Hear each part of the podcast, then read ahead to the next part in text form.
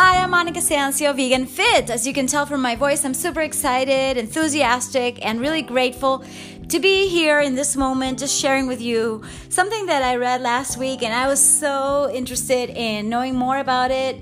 It is by Dr. Brady Salcedo on Medium, and it is the best type of workout for your brain because I'm always telling you, hey, you got to train physically in order to prevent Alzheimer's and to just be more focused, more clear, more refreshed, rejuvenated. You know, renewal of our mind is very important in this time and age, especially because we're kind of addicted to our, you know, smartphones that don't make us so smart. Well, that's another theme for another day. But the point is, seriously, let's exercise in order to make our brain more effective, more efficient, and definitely more healthy.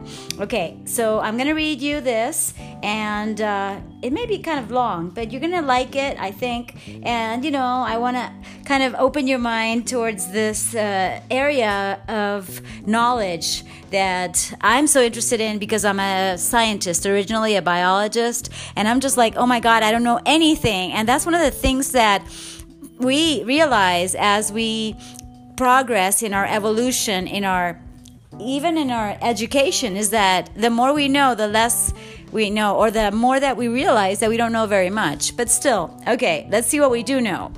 Okay, the best type of workout for your brain. It goes without saying that exercise improves brain function through a number of factors, including stimulating angiogenesis, which is the creation of new blood vessels, neurogenesis, creating of new neurons, synaptogenesis, or would it be synaptogenesis? I think there's an E missing. Well, we can check that later, okay? Creating new synapses and production of brain growth factors called neurotrophins or neutrophins. One of the hallmark neurotrophins that has been well studied is called brain derived neurotrophic factor, BDNF. BDNF is a protein that has been touted as Miracle-Gro for the brain by Harvard psychiatrist John Ratey, Ratey, MD. BDNF is known to not only stimulate the growth and differentiation of new neurons, but has also been shown to support and preserve the survival of existing neurons and neuronal pathways. Would you say neuronal? You see, I'm correcting myself, but I've just got it flow with it, right? You know, the pathways of the neurons, neuronal or neuronal. You know what? Sometimes people pronounce it differently. We'll look it up later. You got my message. Anyway, let's continue with the article, which is super interesting. According to Dr. Brant Cortright, an expert in neurogenesis, 60 to 70% of new neurons that are formed via neurogenesis get removed before they can become integrated into our neural network. BDNF plays a major role in helping preserve these newly forming neurons. One study also showed BDNF can even help turn white fat into metabolically enhancing brown fat. Just another reason to live the neuro lifestyle. You can also burn fat at the same time. Much study and research is being dedicated to discovering methods that help promote neurogenesis and production of BDNF to not just stimulate growth of new neurons or brain cells, but also to preserve them. At the forefront of the debate has been exercise, and in particular, which type of exercise is best at promoting brain health. Any type of exercise is beneficial in its own right, but certain types of exercise can help the brain become more resilient, adaptable, and powerful through the benefits listed above. This can also lead to increased memory, increased cognition, increased learning abilities, less depression, less anxiety anxiety, and better resiliency to stress in all its forms. Exercise in its brain and brain. oh my goodness. Okay, can I keep going? Let me just take a break. Maybe I'll take a sip of water because you know it's kind of dense and the brain cells. And I was just doing some yoga upside down, which is funny because sometimes people ask me if I'm a bat if I sleep upside down. Hmm you know and that's another theme for maybe another podcast in which i'm gonna prove to you that you don't have to be a morning person in order to be effective, in order to be successful. You just have to be aware of who you are and where you operate the best and what is most natural and authentic and basically, you know, effective for you.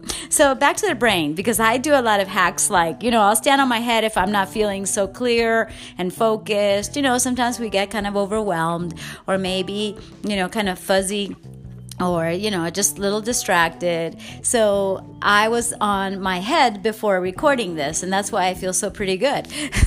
Very good. Anyway so i took a little break and now i'm back to the article. Let's see and let's read this part. Exercise and your brain. A hallmark's harvard study don oh my goodness you see i made a mistake again. That's okay just keep on going which is why i always tell you be perseverant. That means you may make a mistake, you may get beaten down, you may get hit, you may have some pain, but guess what? You get up and you do it again. Just like in sports and athletics, I was very lucky to have taken ballet and swimming and uh, gymnastics, and then I did aerobics and competitions. I was pretty good at that, and I won five years in a row, basically. Anyways, uh, what I'm saying is that I sometimes have to really remind myself, but mostly since I'm doing this for you, I'm inspired by you. I want you to know that I'm just as human as you are, and that whether it's exercise, business, whatever it is, we just have to go at it again with a new attitude, a new technique, a little bit, a little tweak. For instance, I stop myself, I take a break like I did, and just say, you know what? This may seem a little complicated to read, but it's not. It's just a matter of, okay, Monica, breathe. Let me practice that affirmation. Mmm, you know that one too? Okay, why am I so relaxed? Okay, so I'll continue and coach myself, train myself to just keep going even if I made a mistake. And that's one of the things that I want to remind you of, okay? So that you know, even right now, that I didn't stop the whole thing. I used to delete the whole micro. You know, it's like, okay, you're going to delete six minutes because you made a mistake for five seconds. And so I'm learning to just go along with it for the ride and for my audience. Hopefully, it's you and all your friends that you're going to invite to subscribe to this podcast that are going to be enjoying my, I would say, uh, let's see, human experience, okay? Because I do make mistakes, okay? And that is part of the growth process.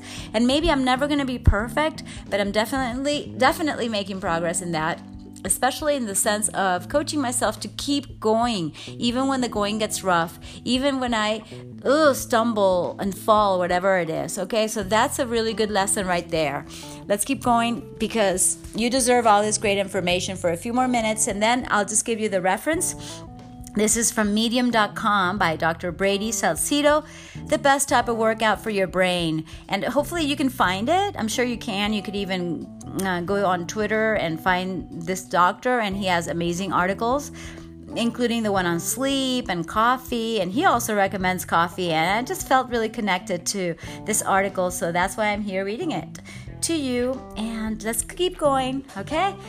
Okay, this is the third time it's got to work. Exercise in your brain. A hallmark Harvard study done on rats. Hopefully, those rats were not mistreated, please. I hope they were kind. Otherwise, maybe that's why I didn't want to read this part. okay, that was me. That was a parenthesis. So, a hallmark Harvard study showed that aerobic exercise had the most profound effect on neurogenesis and production of BDNF compared to high intensity training and resistance training. Aerobic or yeah would or cardiovascular exercise would include lower to moderate level intensity exercises like running, rowing, walking, and biking. The study reported that the more miles the rats ran, the greater levels of BDNF were produced. It seemed that high intensity training HIIT HIT did not have the same effect in the study, and the lead authors speculated that HIT may be too physiologically draining on the body. Wow. On the other hand, multiple studies have demonstrated the profound BDNF promoting effects of HIT. The key, according to Dr. Ratey, is to do as much as possible in the quickest amount of time. One particular study also showed a 20% improvement in learning ability. Who doesn't want that? On top of increased BDNF, there was also an increase in catecholamines. You see, Dop- dopamine, epinephrine, and norepinephrine. Okay, you see, gotta pronounce that. But that's funny, you know? That's really interesting catecholamines. Oh my god, that reminds me of everything I studied in biology. Yeah, dopamine epinephrine. Okay, you know, it's really important. We're talking about uh, stress and its um, uh, management. Okay, in both cases, resistance training did not show considerable elevation of BDNF. Bicep curls make your arms look good, but the data shows that unfortunately they don't do much for your brain. Nor uh, now, does that mean you shouldn't do any resistance training? No. Resistance training oh my goodness. You see, I'm to have to stop at this because I may need some exercise myself. Resistance training has many benefits for your overall health and should be included whether in your HIIT training or as a standalone workout. So, what should you do?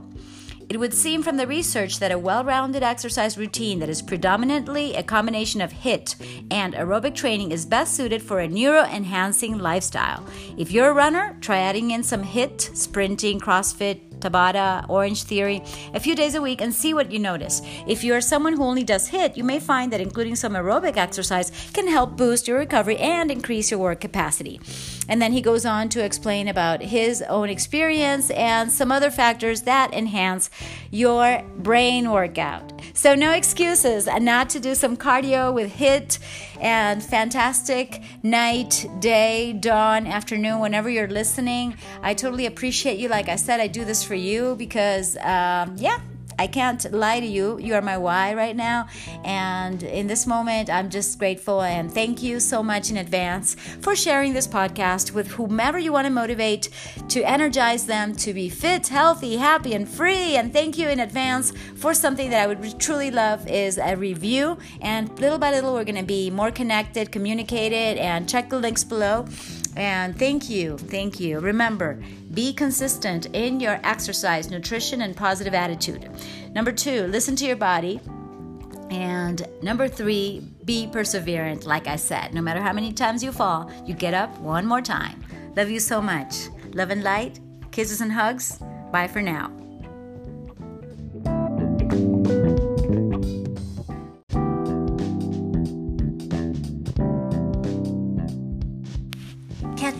Catecholamine. You see, you got to learn every day we are learning. So I was reviewing the pronunciation of catecholamine. And yes, catecholamine is a monoamine, an organic compound that has a catechol and a side chain amine. And it's interesting because the catecholamines are, this is a review of my biology, they are neurotransmitters which transmit signals through your nervous system as well as hormones which transmit signals from your blood to your organs and tissues. Three of the most recognizable catecholamines are epinephrine, aka adrenaline, right? Norepinephrine and dopamine.